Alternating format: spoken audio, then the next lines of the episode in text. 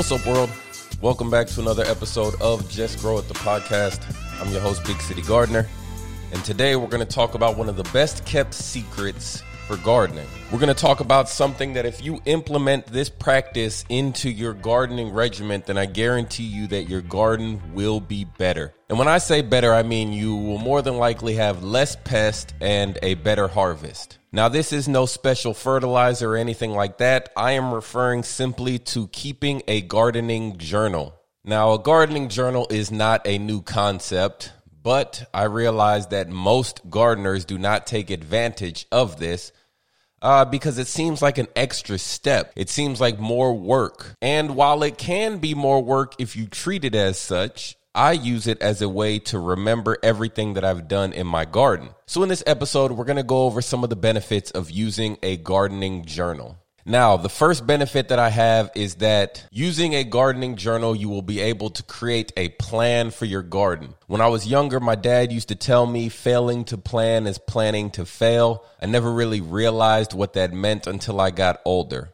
So I know that this saying also applies to gardening. If you have your garden and you don't know what you plan on planting where or what you even want to grow for the season, there's a good chance that you can become overwhelmed. Also, you will not have the ability to plant all of the varieties that you may want to plant. Rather than purchasing extra transplants or starting an unnecessary amount of seeds, with a garden journal, you can help create a realistic plan, and with this plan, you will know exactly how many seeds to start and how many transplants to purchase or grow. Another benefit of keeping a gardening journal is that a journal will help keep you organized. So, with a gardening journal, you will be able to record any variety that you're growing.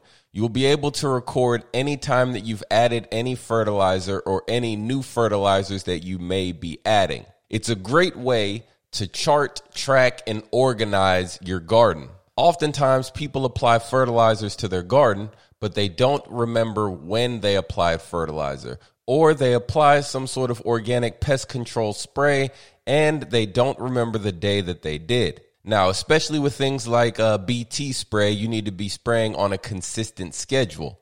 So, without some way to record what you've done in the garden, like a gardening journal, you could easily be applying too much or too little of your pesticides or fertilizers to your garden. Another benefit is it's just a way to take notes and observe what is happening in your garden. What is happening when you plant broccoli in this section or herbs in that section? What happens if you plant your tomatoes a little bit earlier than you did previous seasons? By keeping a gardening journal, you will be able to record all of this information and go back and revisit it at the end of the season.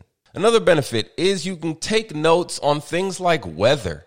Uh, oftentimes, people seem to forget that gardening has a lot to do with the natural weather. And by recording how much rainfall you get in a specific season or how hot it was in certain areas, you will be able to check back on your progress during the season and after the season. Also, keeping a gardening journal can help you with crop rotation if you practice crop rotation. It is a way to remember what was planted in each garden bed, and then you will know what needs to follow it. I mean, a lot of these things really just come to helping you keep better records. So you can record different varieties that you are planting, different seeds that you are planting, when you fertilize, when you apply pesticides, whether you planted with the moon or not. I mean, just keeping a gardening journal is a way to write down all of this information that deals with the garden.